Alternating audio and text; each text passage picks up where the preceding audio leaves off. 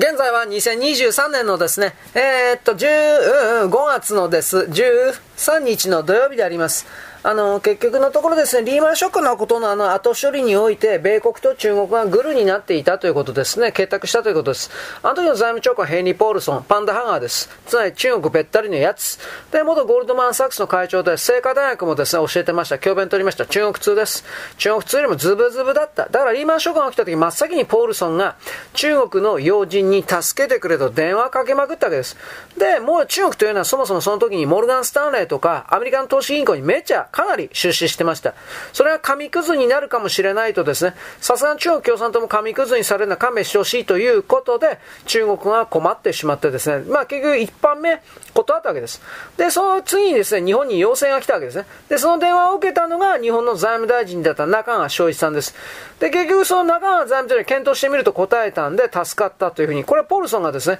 会合録に書いてるんですよ。10月13日の月曜日、多くのアメリカ人にとっての休日であるコロンブスデーのこの日に、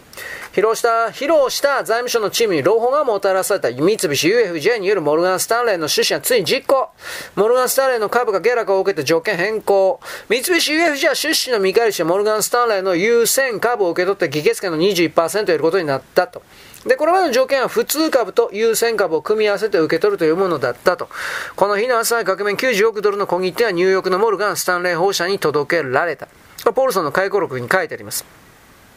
つまり結局ですね、日本の三菱 UFJ 銀行は資金出したけど、電信で送ると間に合わんから、90億ドルの小切手を飛行機で持っていったという、すごいことやってますね。で、あの、中川昭一さんがですね、2009年の2月に1000億ドルの米国債を IMF に付け替えたもんですから、中川昭一さんですね、盲ろ会見事件を起こされて失脚させられて、で、同年の10月に自宅で亡くなる。まあ、殺されたという説もありますが、で、結局、リーマンショックがあって一月も経たないうちに G20 の1回目の会合がありました。財務省と中央銀行の総裁がホワイトハウスに行ってお昼に歓迎パーティーをした。で、この時にですね、対北朝鮮の制裁をアメリカ解除するという情報が入った。で、中川昭一さん、それで怒った。で、ホワイトハウスのローズガーデンにおりましたジョージ・ W・ ブッシュ大統領に駆け寄りまして、大統領何ちことするんだと言って抗議したわけです。で、ブッシュは食った。で、そこにコンディがいるからコンディに聞けというふうに言った。コンディ、つまりコンドリーザ・ライスです。で、コンドリーザ・ライスのところに行こうとしたら中に入れなかった。つまり、そこまで日本の大臣が大統領に詰め寄ったわけです。まあ、つまりホワイトハウスはこれで起こった身分違いのというふうなことで。で、中川昭一財務大臣が日本とのパイプ役のアメリカの国防総省の元幹部が日本に来たんですが、これをですね、あの、ペラペラと言ったわけですね。私の英語では通訳難しいみたいなことをですね、あの、いろいろ関係者に言ったんですけれども、これ通訳の方ですけどね。でも中川翔一さんがですね、いろいろ信用していただいてですね、で、結局その、財務大臣とその、なんていうかな、アメリカの関係者とこの時の話がベラベラと。で、中川さん非常に怒ったそうです。あなたホワイトハウスに報告行くんだろうと。だったら日本は絶対アメリカのキャッシュディスペンサーにならないと伝えてくれと言ったと。で、その時の要人はですね、神妙な面持ちで、はい、必ず伝えますと返答したけれども、その後で朦朧会見を、まあ、突っ込まされたということですね。まあ、リーマンショックの2008年9月15日以降の話です。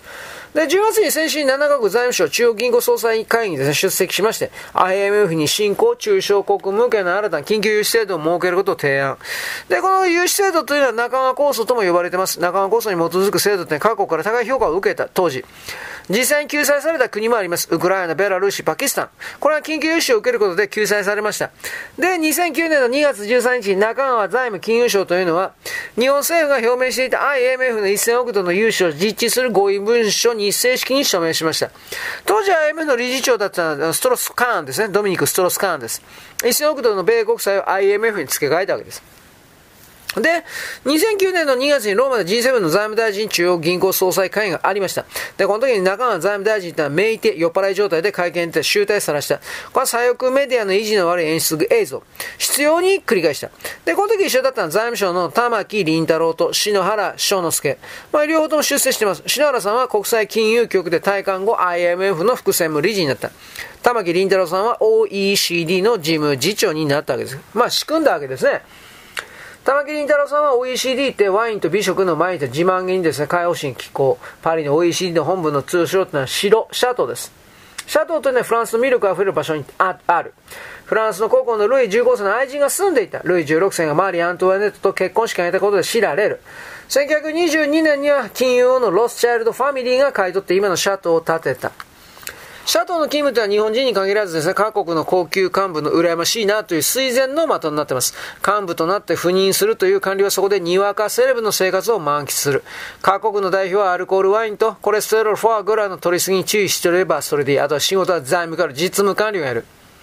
でも一応高級管理仕事はある。日本人管理はシャドウで負う最大の債務と責任というのは、本国の出身官庁を代表して国ならぬ省の利益を大いに高めること。まあ自分の国のためにやってるわけじゃないですね。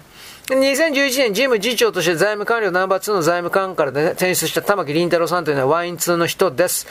2017年5月までシャトーライフを楽しんだだけれど、何よりも功績というのは、消費税の引き上げの対日韓国路線を OECD に敷いたこと。巨額の航空費を提供する代わりに官僚が天下りとして高級ワインと美食に浸ることにとどまらずに、デフレ不況を招いた消費税増税を母国にけしかけるとてもつつもない売国官僚だったわけです、この人は。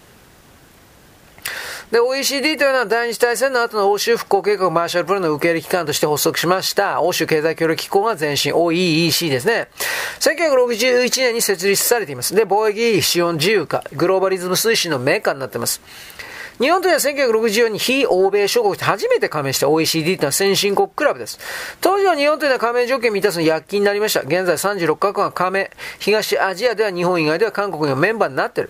日本は米国に次ぐ第2位の OECD 資金負担国です。年間で二十数億円予算を分担しています。1700名を超える専門家を抱える世界最大のシンクタンクというふうに日本の役人は持ち上げており、OECD の経済勧告というのは政界寛解メディアが押しいただくように天の声になっている。最近はもう信用性ないですけど。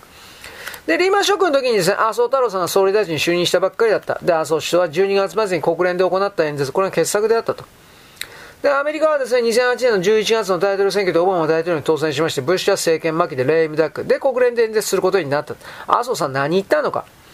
人間には2種類の人がいます。一つには全く記憶がない人、もう一つはほとんど記憶がない人。つまりこれはですね、何度もバブルを作って潰してきた上に、さらにリーマンショックを起こしたアメリカ金融界は皮肉ったわけです。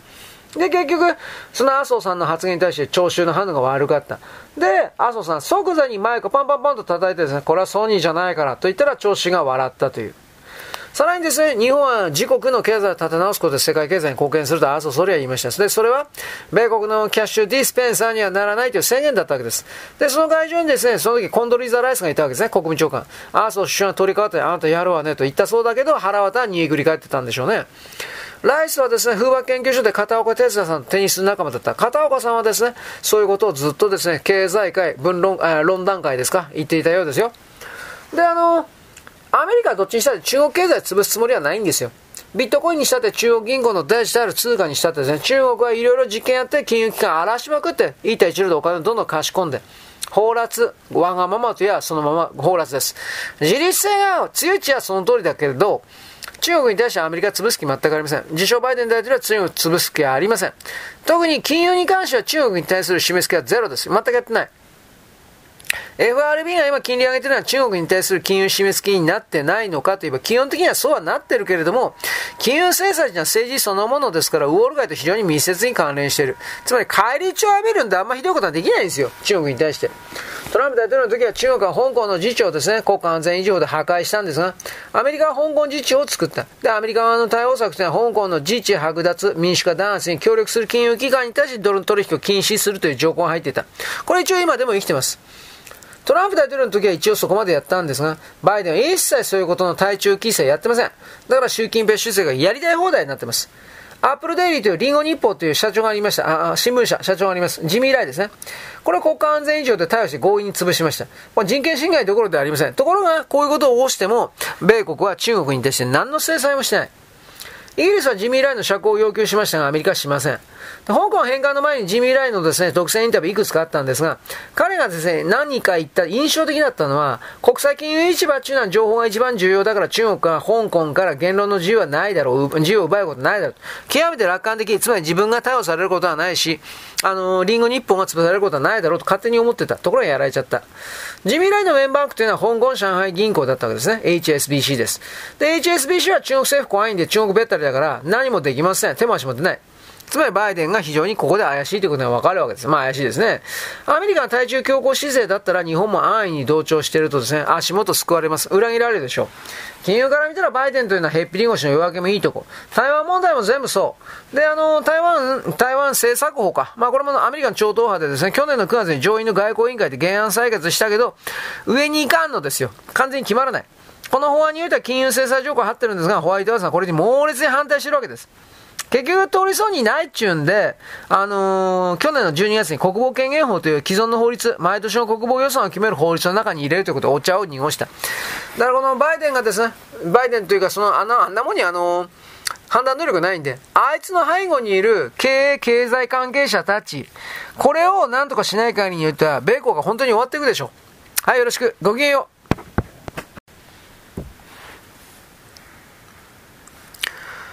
現在は2023年の5月の13日のですね、えー、っと、土曜日であります。あの、結局のところですね、あの、台湾、中国、特にこの中国はですね、台湾を攻めるとか攻めないの前の段階においてですね、そういう素振りを見せたら、中国に対する全てのドル決済を含める何もかも金融制裁で切断するという法律を決めていたんですが、結局通らないということで国防権限法の中に入れたということなんですが、国防権限法は毎年毎年2000ページぐらいで膨大な電話帳みたいな法律のですね、えー、集まったものなんですけれども、この中に隠す、隠してしまって、台湾については金融制裁条項を全部外してる。つまり何もないわけです。中国何してもいいということになってます。バイデン自称大統領、その背後の経済関係者たちの弱腰というか、自分さえも分からへんでしょうね。で、今度は野党の共和党が多数派を占めております会員において中国問題の特別委員会を作ったわけです。初めての公聴会の冒頭なんですけれども、共和党のマイク・ギャラガーさん、これは経済的に関わることで中国に変化をもたらすという甘い考えのもとに、我々過去50年、半世紀近く、あの中国を取り込もうと努力してきたが、これもはっきり甘かった。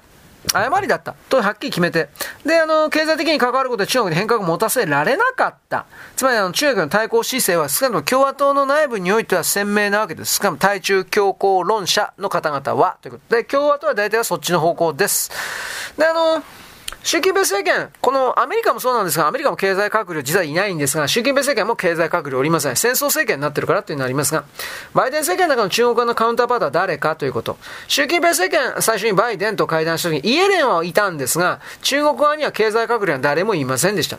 前任の劉鶴さんというのは自信を失って疲労困憊、まあ、リダイアですね。劉鶴さん能力がないと判定された。多分そんなことはないんだけど、でも大木さんも引退。これまでは首相の李克強さんは経済に強かったんですが、習近平さんに経済政策の実権に逃げられて何もできなくなった。で、今度首相になった李強さんというのは経済官僚でも何でもありません。素人です。で、上海にテスラを誘致して大成功したっていうだけが唯一の功績ですけれども、これは本当に彼の実力からはそうではない。習近平主席のごますりとだけでは最高。じゃあ誰がアメリカとの経済交渉を担当するのか全く分かってない。で、今度のですね、とりあえずタオ大会でチャイナセブン選ばれてるわけですが、政治局常務員。誰一人経済室がいない。中国人民銀行総裁を長く務めていたですね、周、周古戦か。これはもう退任しました。で、副総裁のですね、駅公ですか。これは就任しておりますが、駅というのは中央委員公会、広報から外されております。つまり自民銀行総裁はそもそも最初から完全なお飾りですから。で、あのー、この衆参というのは、典型的なテクノクラートなんて、どっちにせよテクノクラートにしたって力持たせてないからね。で、経済閣僚でアメリカと直接話せる劉鶴さんに相当するような人はまだ全然出てきておりません。一応財務大臣にはですね、劉根という人がついたけど、力がない。党のランクはそもそも全然下である、下っ端。で、去年の第20回党大会で始まりましたチャイナセブンというのは経済だけではなく、全員が、全員が能力のない人間ばっかり。金融財政でアメリカと対話できそうな人材はゼロです。周りの言う、周りに有能な人を一切置かないというのは中国の皇帝の偉いとこですから、周りはバカでいいわけです。つまりあの古代の昔の王朝の形に本当に戻っただけです。だけど経済閣僚がいないということは同時に善と多難でもある。米中間関係においては少なくとも経済安保の問題なんかの交渉ができなければ適正な対応ができなくなる。周さんのいた頃というのはブッシュ政権911ありました。対テロ戦争で中国を手なずける政治的動機があった。で、ブッシュ政権で中世界の貿易機関、WTO の加盟条件で妥協して、2001年の12月 WTO 加盟に手を貸しました。で、そればっかりが中国の人民元のタイドルベックを容認したこんなバカなことするからです。人民元のドルベックというのは2005年にちょっと変動幅を広げる制度改革を一応やりました。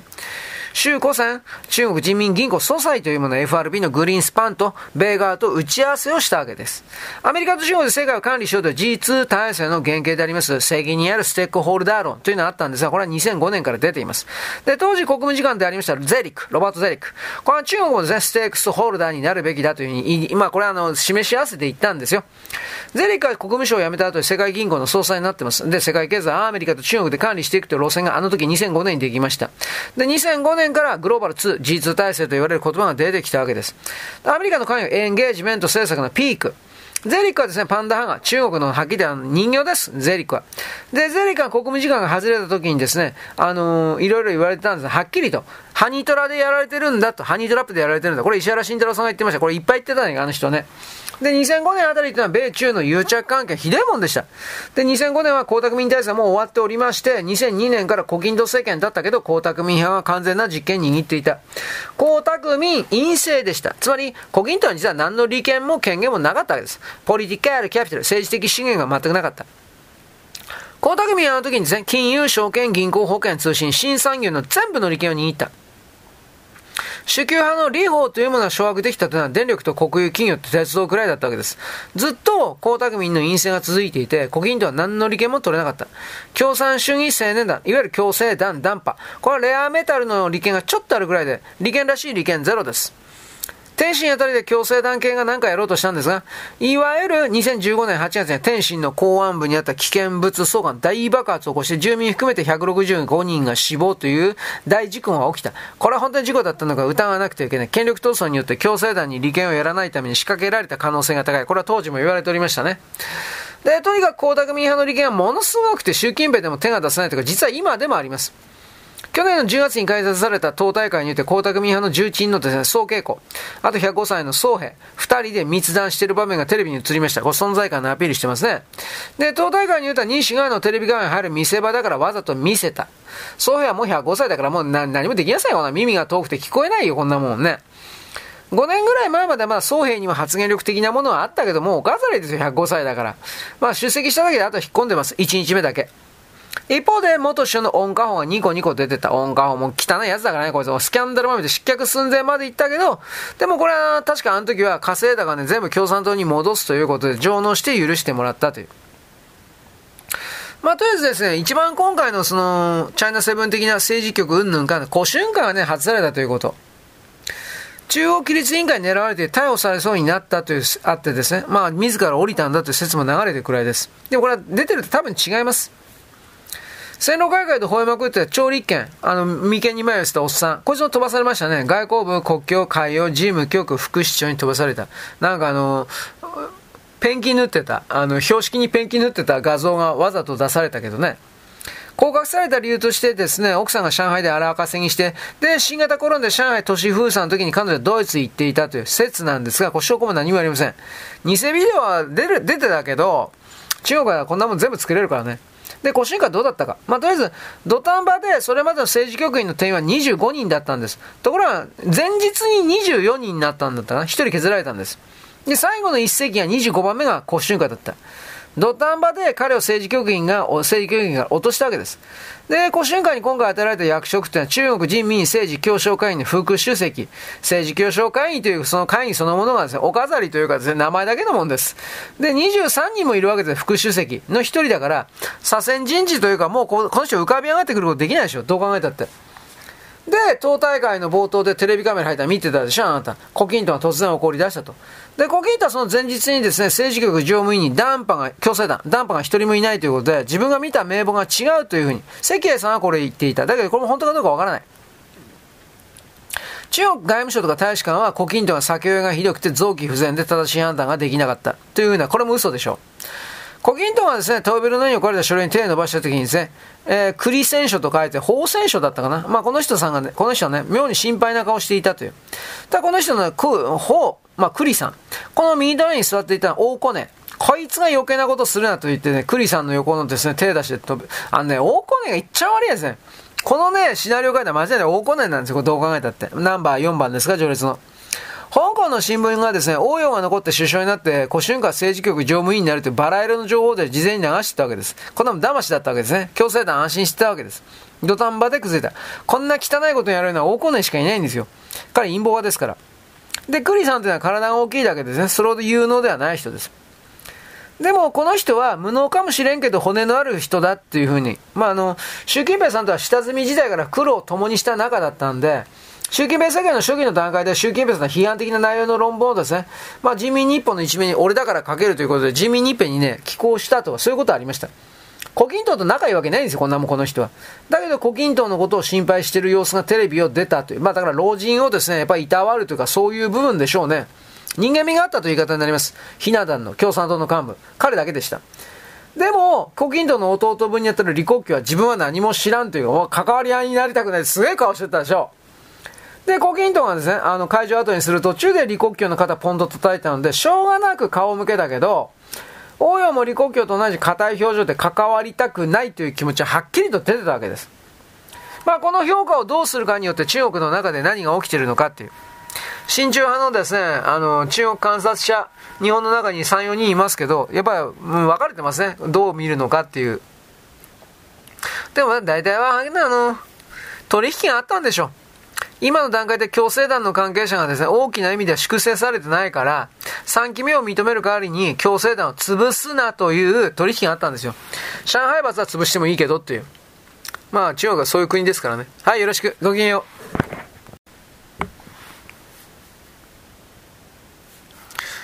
現在は2023年の5月の13日のですね、土曜日であります。あの、習近平さん3期目になりました。小はで正念場です。あの、習近平さん国家主席体制というのはですね、去年の10月の党大会で決まって23年の3月の全国人民代表大会全人代ですね。まあこれ議事国会なんですが、まあ国会国家です、こんなもんは。で、3期目スタートしたわけですけども、経済財政金融、つまり党がですね、すなわちがですね、習、習近平総書記、直轄型で運営されることになった。だから周りにブレーンを置かないということ。強権、強い権力による市場支配において中国経済の失速を止められるのか、不動産バブルの崩壊どうするのか、どう乗り切るのか、まあ全然わかんない。難しい刈り取りや、あ勝ち取りは間違いないわけです。中国の権力システムというのは建国以来ですね、党が軍と行政を指導するという建前にはなってますが、市場経済化がどんどん進みました。で、経済省庁とか中国人民銀行のトップが党幹部でありますね。党中央委員及び中央委員会候補を兼ねるようになって、で、国民、これ行政府です。これが党に対する一定の発言力を持つという形になった。だけど習近平3期目の経済関連の閣僚、中央銀行総裁というのは、共産党の中央委員だとか委員候補っていうのは誰もいなくなっちゃった。で、習近平総書記の明大閣で、党中政治局常務委員の李強首相がですね、財政金融政策の旗をくくることになったわけです。だからこれはっきり言って全部大考えを立てるという経済政策ですから、でも相当ひどいことになるでしょ、これどう考えたって。で、あの、この前後で何やったかというとですね、李克強さんいた時に、去年の7月の世界経済フォーラム、WEF なんですが、これ何言ったかというと、高すぎる成長目標のために大型の景気刺激策だとか過剰に通貨を供給する政策を実施することはないと言い切りました。習近平総書記が求めている財政支出拡大と、金融の量的拡大に対してですね、あからさまに背を向けていたということです。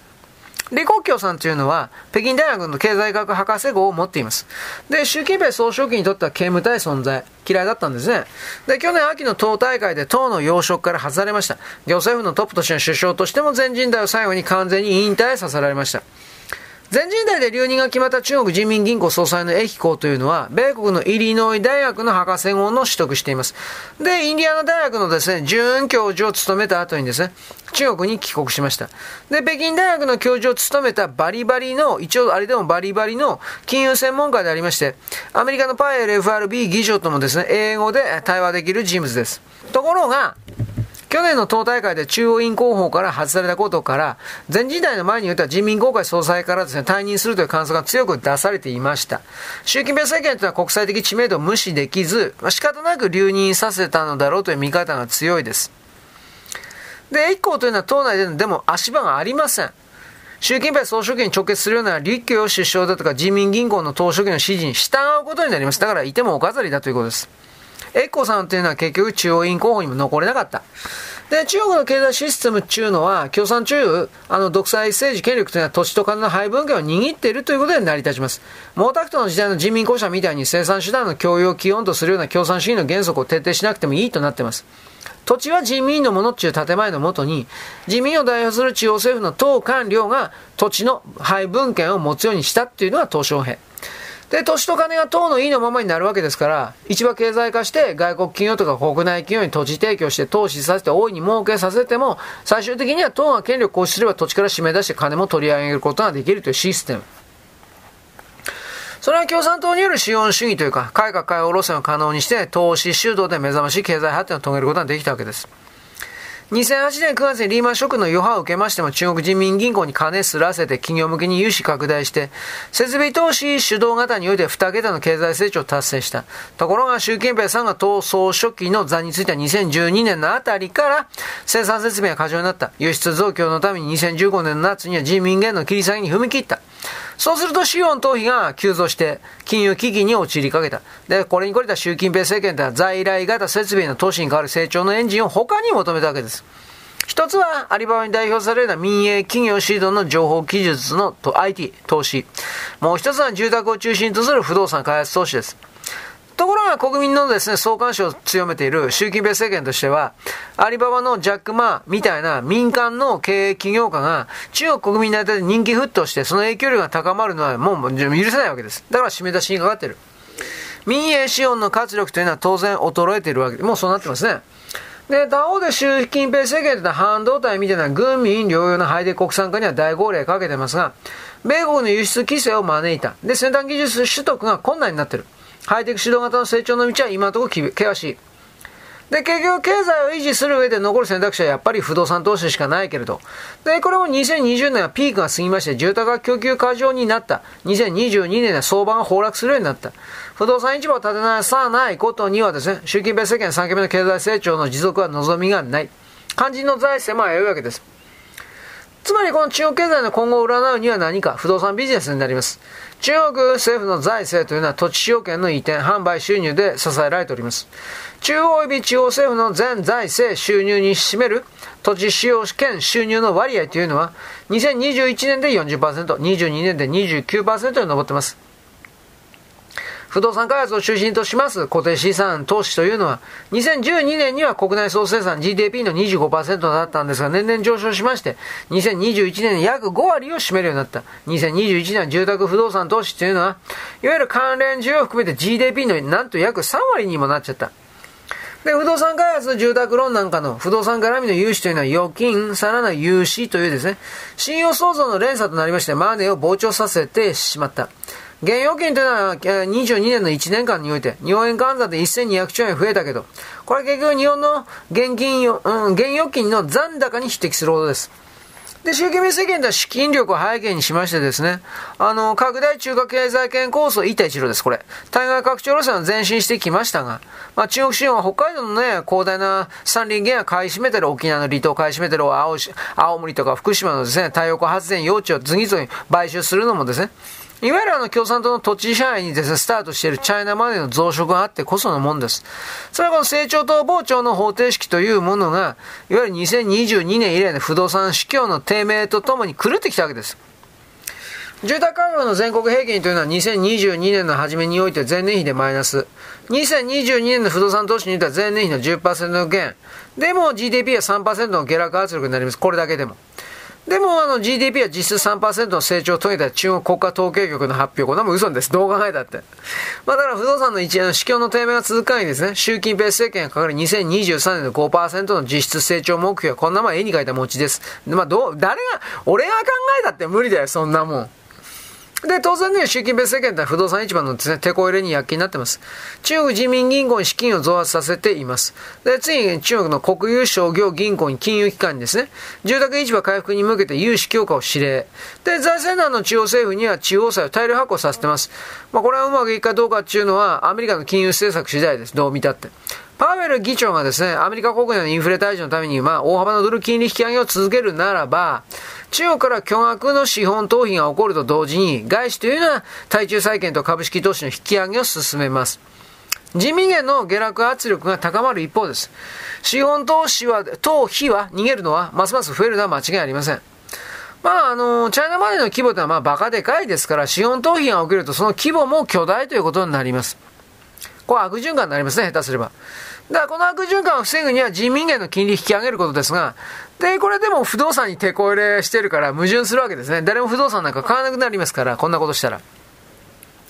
だからアメリカに顔が利くですね、駅こう中国人民銀行総裁にとどめるしかなかった。本当はクビにしたかったけど。栄光さんというのは2015年の金融危機の時に人民銀行総裁で国際派の周さん、周古仙さんかな。アメリカの FRB のイエレンに頼み込んでドル金利引き下げ1年間待ってもらったという、パウエル議長にアプローチします。で、中国にとって幸いの国に FRB は知り合いをしばらく緩やかなテンポに抑えるしかなくなっている。で、その背景というのはシリコンバレー銀行だとか、シグニチャー銀行だとか、アメリカの中小銀行の危機。シリコンバレー銀行で大幅な利上げのためにアメリカの債券相場が崩落しましたんで、債務超過になっちゃって取り付け詐欺になったわけです。FRB は大幅利上げを見送るほか、見送るほかですね。当面は量的緩和にも資金供給を再拡大せざるを得ない。中国人民銀はこれで引き上げ、金利引き上げをしなくても良いし、良いし、量的にも拡大できる余地が出てきた。これどこまでいくかな。まあでもエコの中国人民銀行総裁は銀行融資拡大政策の主力としてるのは市中銀行のですね、人民銀行預金準備の引き引き下げになってます。で、人民銀行は全人代終了の3月17日にですね、銀行の預金準備0.25引き下げると発表。引き下げでは今年に入って初めて。準備率は7.8から7.6に下がります。預金準備率は預金の一部を中央銀行に預ける。まあ、切り崩すわけです。割合のことで。下げると銀行っていうのは融資に回せる、まあ、あの、お金が増えます。融資とか預金とか融資の連鎖でる信用創造が活発になる。現預金を増やすとなります。単純計算すれば 8.4%, 8.4だったんですね、準備高。準備率は、去年。これが10%余り増えることになる。だけど、この金融量的拡大に致命的な制約があります、実は。外資の裏付けのない資金の発行というのは通貨の乱発になるわけです。つまりそれは人民元の通貨の信用を失わせるとなります。中国の人民銀行というのはですね、現資金、この発行に対するですね、外、外貨の資産利比率を高めることに苦心しておりますが、まあ、うまいこと言ってないですね。で、リーマンショック直後の時点で100%超えてましたが、原資金においては、大量に増圧しても人民元の価値というのは安定して、経済の2桁台の高成長当時はもたらした。この比率はでもだんだんと下がっていて、2022年には6割を切ってます。つまり人民元の価値というのは暴落気配が濃厚であり、それがじわじわと中国の中に送る物価高の形で出ている。ということなんでございますね。はい、よろしく。ごきげんよう。